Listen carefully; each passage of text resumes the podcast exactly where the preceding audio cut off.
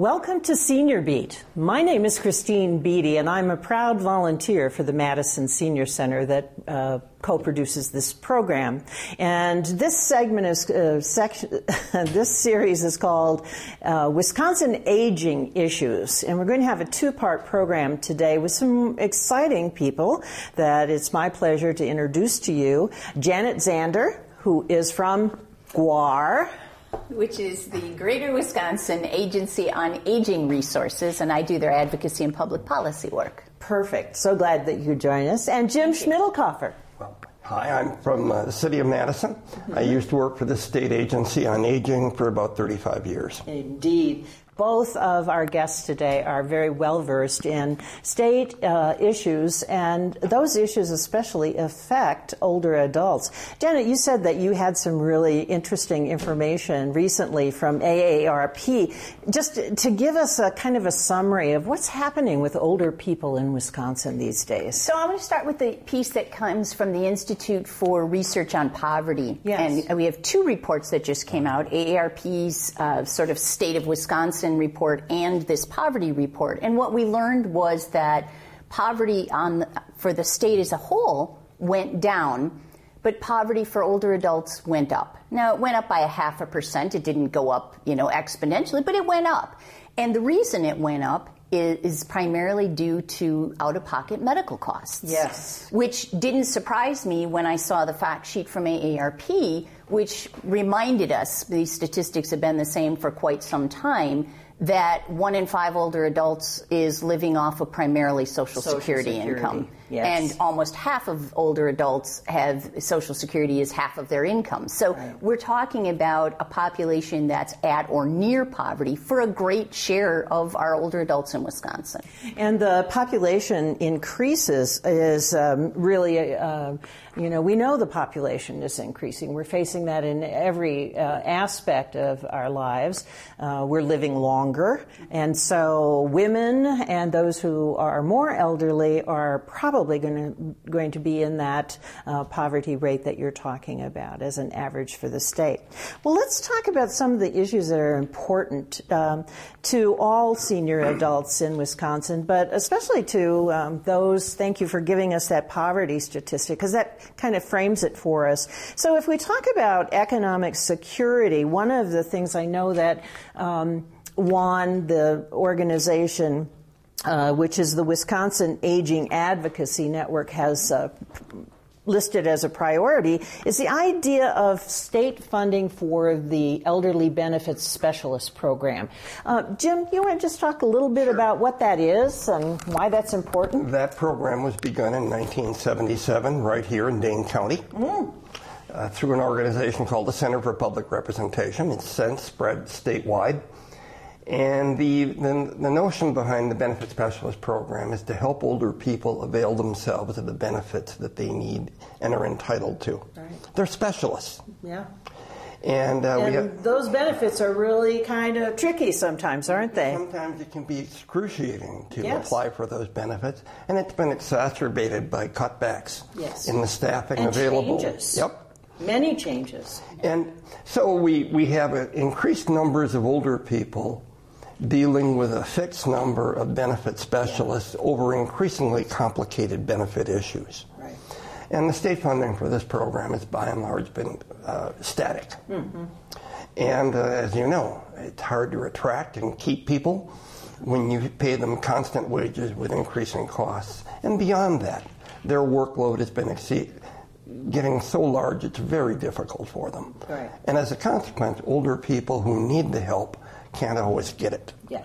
Or they can't get it in a timely fashion, which is also devastating if you're dealing with a benefit program of some kind. Particularly some of our benefit programs that have a penalty for not right. getting That's it right, right, the first time, I right? That, right. Janet. You're absolutely And that right. penalty goes on for the rest of the time you're on Medicare or whatever the program may be that penalizes that you. So getting that information when you need it is, is really, critical. critical. Well, mm-hmm. and I noticed um, uh, there hadn't been a state increase in funding in 22 years, which is, uh, given the growth of population, which is kind of uh, scary then, And the isn't complexity it? of the program programs, meaning more and more are online access. So if you're not computer literate That's or right. or even savvy Excellent. with that, so not only are there more choices, but yes. May I admit that I needed help when I applied for Medicare and tried to make uh, choices about health care?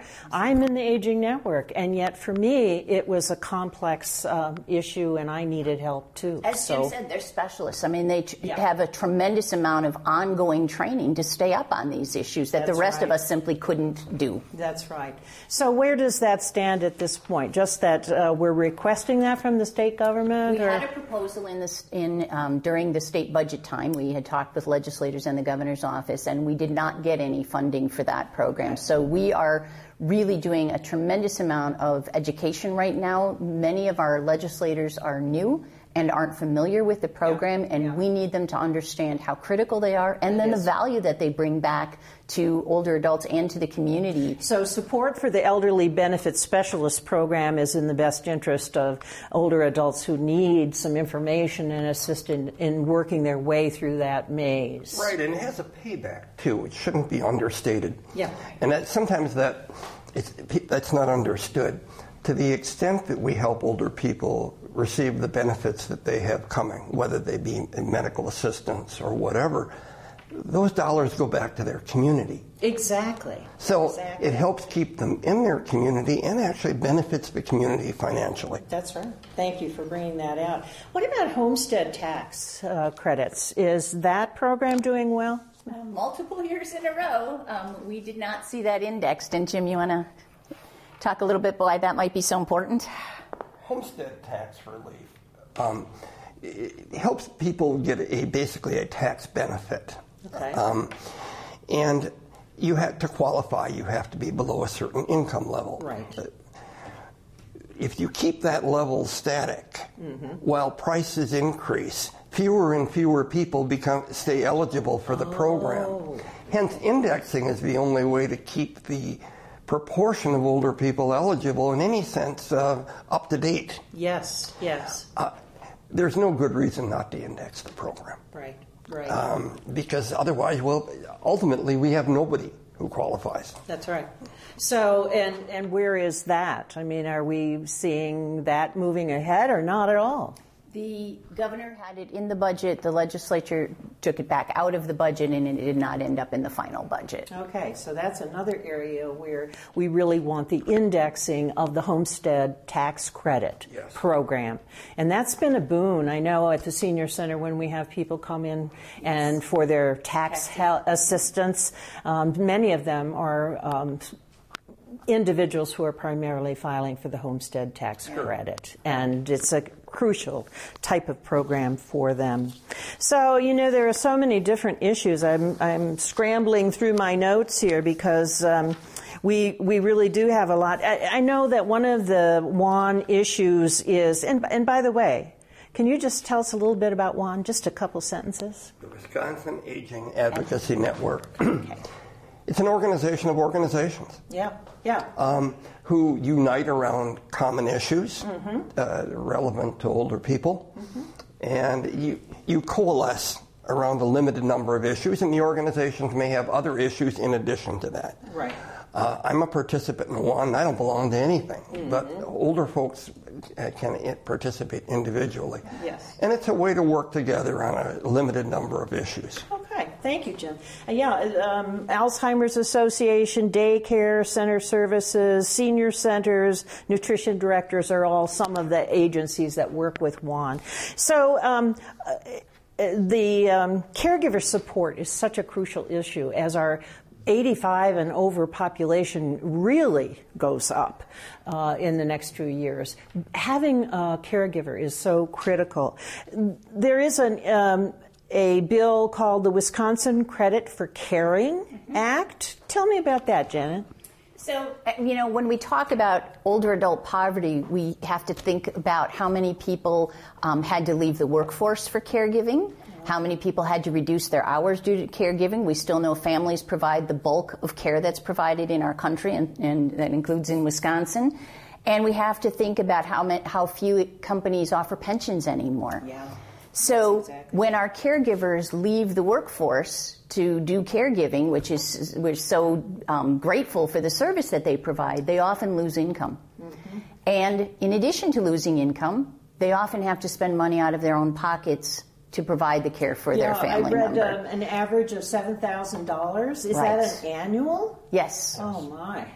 yes. And- And long distance caregivers are expending even, Even more. more than that. Right. And so the Credit for Caring Act acknowledged that that at least we would say this your service has value. We'd like to offer you a credit for at least a portion of those caregiving um, costs that you've expended. And so there has been a bill introduced. Senator Testin introduced a bill in the Senate, and we have a companion in the Assembly. We've not been able to move that bill forward. As you can understand, anytime there's a tax credit, there's a reduction in revenue Yes. for the state. And so getting that to move forward, and yet if we lose those family caregivers, the cost to our systems at a time when we're already Enormous. enormous. and we're already facing a workforce, direct workforce crisis. So there is a shortage of those workers. Right. So we can't just spin it off to paid workers. Yeah, um, and these uh, these unpaid family caregivers are um, are angels to care for their older adults. Uh, I think that falls mostly on women, but more and more it's falling on men as well. Men are stepping up uh, to provide some of this care. Um, there's another um, piece of legislation, uh, CARE Act. Jen, it would be better than I. Good. So, so the CARE Act requires hospitals to identify, to ask patients when they're admitted if they have a caregiver, and if they would like to acknowledge that, that person would be listed on their on their documentation, and then that caregiver would be involved in discharge planning, and most critically, would be trained to provide whatever care was going to need to be provided by them before they got home.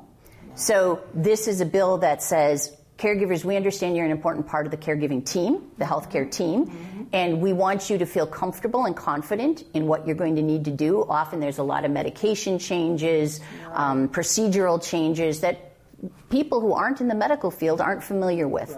So they want to know what to do, they want to know how to do it, and they want to be comfortable. So they have to be shown how to do these things. It's good for patients who want to know that they're that that's going to be provided in the way it needs to be. But it's so important to keeping caregivers.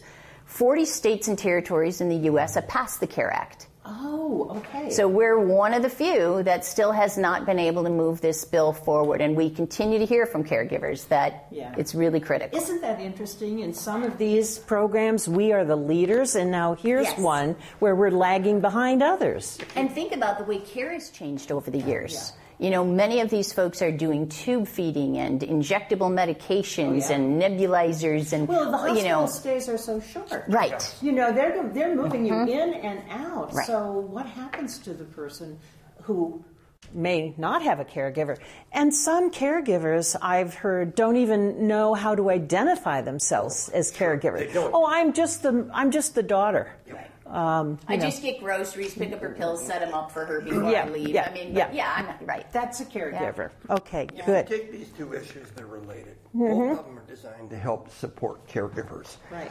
They keep the family involved. They make it easier to stay involved, to stay in the workforce, to remain productive. Not doing it is being penny wise and pound foolish. Okay, hold that thought. We will be back with more issues of uh, uh, important to Wisconsin elders. See you in a minute.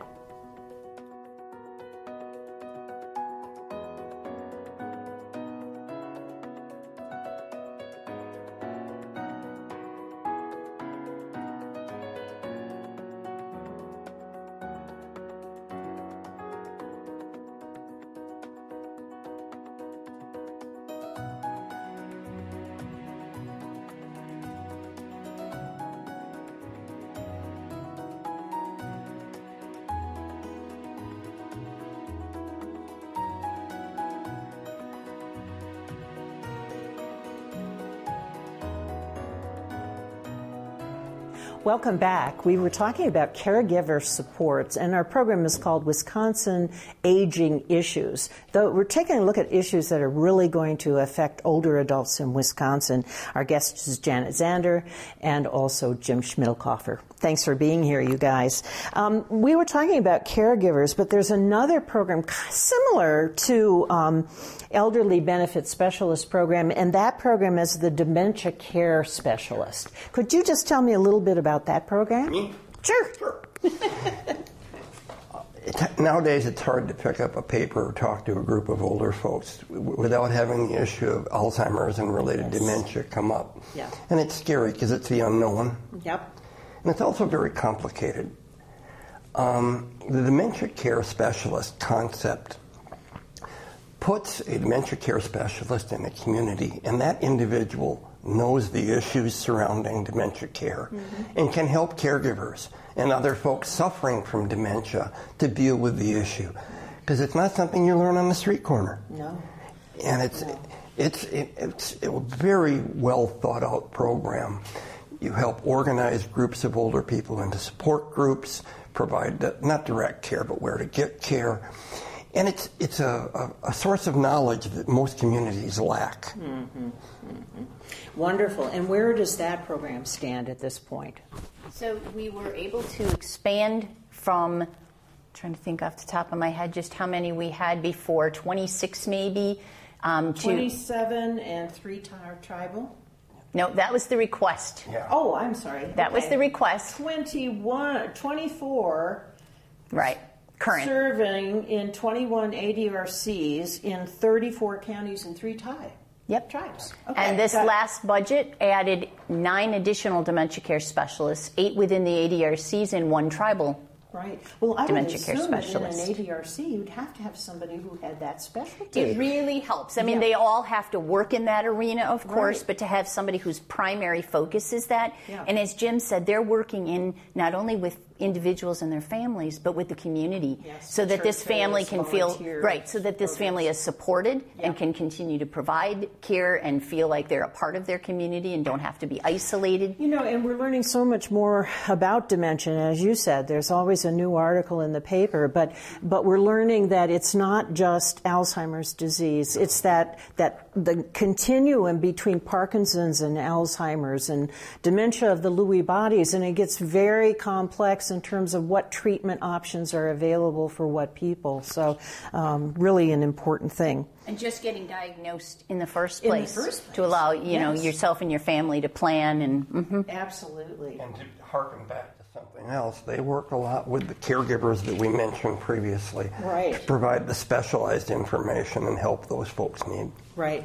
The other issue that now um, I'd like to switch to, which is somewhat a part of this, is this whole effort that WAAN is making on the direct care workforce support. Um, really exciting to me because uh, there are unpaid caregivers and families, and we know that that's the primary support for older adults in our communities, but there are also paid workers. Well, maybe there are because there aren't enough, are there? And many, many, of us family caregivers complement the care that we're providing with paid care. So it's often not an either or, but a working together, right? And it's respite for that. Absolutely. Always, you bet. Caregiver. And what we're faced with now, as we've talked about for some time here this today, is that we have an aging population that's aging quite rapidly. That 85 and older population most likely to need care at a time when people are retiring from direct care faster than people are entering into the workforce. So every day we're losing more and more workers to provide the care that's needed, both in residential settings as well as in our home and community based services, right? So without these workers, people are missing work. They're not They're having to stay in bed. They're not, get, you know, getting fed. They're, I mean, it's a serious that's issue. That's an issue that it, it, no, even if you have a great number of, uh, great amount of resources, if you can't find the worker to pay, you're out of luck. Right. So this. And why is that all happening? Because yeah. these workers could go almost anywhere else and make more money. Yes. Fast food places. Yes. So the average uh, wage was 1047 as I have down on my yes. That is less than you get at Fast food places. Retail stores, fast food places, almost anywhere. And we all know this is hard no work. Benefits. I mean, they're great, right. No and, benefits. Right. Very often there are not benefits. And even if there is insurance or something available, most of the folks with that wage can't afford to to pay the premium for it, right? right. So absolutely. So we're, we've done a, a, tremendous initiative to try to work with our, our allies in this work to lift up the rates that these providers are paid under Medicaid, under the yes. medical assistance program, which makes up a big share of the revenue these programs get in. Because if we don't raise that rate that goes to the agencies, the workers can't get higher wages. Yes. And so the initiative that we just were involved in was to um, lift the medical assistance personal care rate um, substantially in order to raise the wages. Our goal was to try to get the workers to 15. We didn't get there this time, mm-hmm. but we did get a 9% increase in the first year of the budget and another 3% in the second year, which will end up lifting that rate by about $2. Now, mind you, that whole $2 isn't going to the worker. Right. So we're moving forward, but yeah. we need to move further. But that's an issue we should all be concerned about, Absolutely. whether you're an older person or whether you're someone who's providing care to another person. This is a and Wisconsin is fought really hard to give people a choice of where they want to get that care. Right. But without providers, that choice is that's really right. right. diminished, yes. right? Yes. Mm-hmm. Um, and again, uh, we always talk about the need for affordable health care and what a difference that makes in the lives of older people in Wisconsin. Comments? About where we are on that? Well, I think it's unfortunate. At the federal level, we see absolutely no leadership in terms of caring for older people. Rather, what we hear at the federal level is removing people from mm-hmm. health care. Mm-hmm. Um, unfortunately, the approach is shifting costs from Medicare to older people rather than finding better ways to provide care at a lower cost. Mm-hmm. In the short run, there is absolutely no reason to be optimistic in terms of federal action on right. this level. Um, healthcare continues to outstrip the cost of inflation. Right. That's that's just the way it is. Well, but it doesn't have to be. Okay. Uh, we're one of the only countries in the world. We spend more on a percentage basis on health care than anybody in the world. I've heard And that. we have fewer yes. people covered. Yes. And in this state, we refuse to take the money for Medicaid expansion and as a consequence spend more state money and serve fewer people. Mm which is poor public policy. It sure is. And much of our work around affordable health care coverage includes for these workers we've been talking about and these family caregivers yes. we've been talking about because without health insurance they're in dire straits and you know you, looking at the line of work that they're in the exposure that they have the risks um, are high right back and mm-hmm. other issues absolutely right. absolutely and a real uh, irony of the whole thing is that an increasing percentage of the home care workers in Wisconsin and nationally are immigrants. Yes, and there we go. Twenty-five percent across the nation. Twenty-five Yep. percent. Think about okay. that. Nationwide. Okay. Yeah. Then then we see where the federal policies begin to impact right here in our own community. Most definitely. Yeah. Um, you know there is there is one thing about health that I think it's important to talk about, and and that is the focus that you folks have put on the increase. Um, in the investment in healthy aging grants. Could you speak to that a little bit, Janet? Sure. We've had a proposal in for the last three budgets to fund evidence based, these are research proven health promotion programs. So if you take this program, research shows you come out better. Right. If it's a falls prevention program, it means that you're going to see fewer ER visits, fewer hospitalizations, because we can reduce falls. If it's managing your chronic conditions, whether that's diabetes or a heart condition, you stay out of the hospital, you're able to manage that better yourself. Which is we enormous know, cost saving. Oh, tremendous cost savings. The return on investment in these programs is, is tremendous. And yet, the idea that we would invest in prevention just both at the state and federal level right. is not there. Um, the first budget, we we had a small invest, one-time investment. By the time the second budget came around, it wasn't renewed, and this time around, the governor put in some funding, and the legislature pulled it back out. And yeah. we're we, without the trainers that we need to provide these programs, mm-hmm. the licensing, and distributing these throughout the state, not just in some communities, but in all communities mm-hmm. where people would want to have access to these. We can't help people stay at home, be independent, and we're, we're driving up costs unnecessarily. So it's preventable. So, yeah, and and uh, the falls prevention stuff is so uh, good. I think an illustration of how older adults uh, can really be trained to to look out for their own yes. well-being, and the, that's what these evidence-based health programs help them to do. I know we've had several falls prevention programs at the senior center, mm-hmm. and um, you know, people come out saying, I, have got to get my rugs up. I've got to, I got to take care of those cords and the Footwear, floor. Right? I mean, so many different I, so many different strategies that they themselves can use to uh, ensure their well-being. And it's kind of exciting to an older person to leave. Empowering. Yeah, yeah. yeah. I can, I can do this. This is easy. But, um, in terms of the community, it makes a big difference on how much we spend on emergency visits and other things.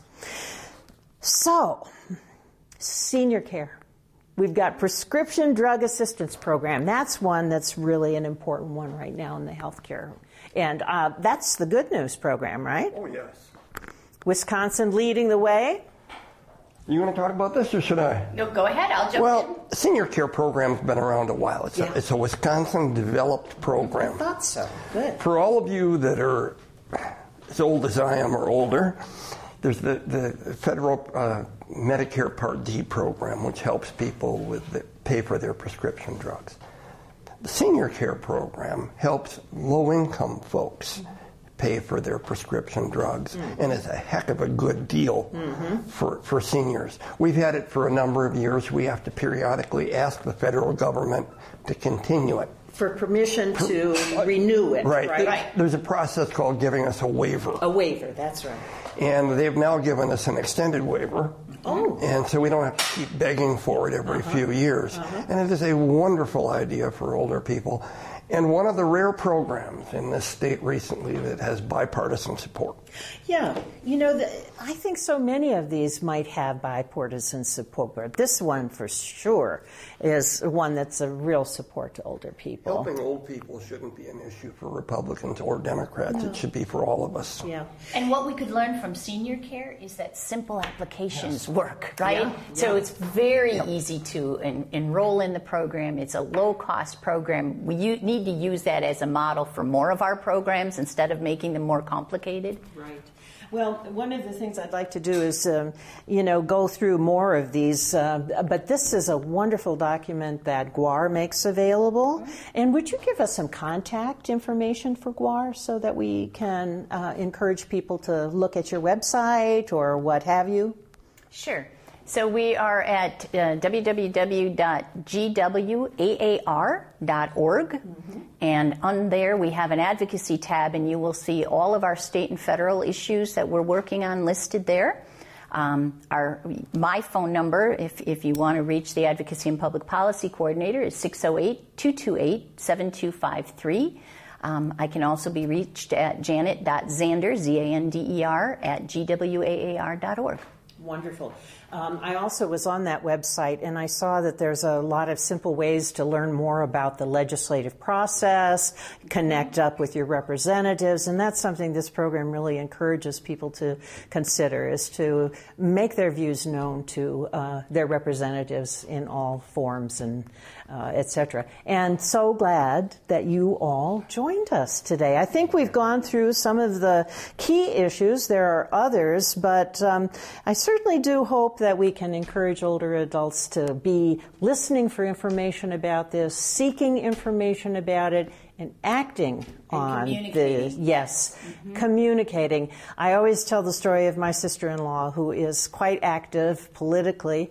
Um, she has her representatives on speed dial, oh and it doesn't take her a minute. Yep. Um, she reads the morning paper, and if there's an issue that is intriguing to her or bothersome, Zip. We can give data and statistics all day long up there, but right. they need to hear stories from constituents. That's right. Your policymakers need to hear how does this impact you and people in your community. That's right. Well, I'm, I'm going to take her lead and get my representatives on speed like dial. is Isn't that a great idea? A great idea? Thank you again, Janet and Jim, for joining us at the program, and uh, we hope you'll join us again next month.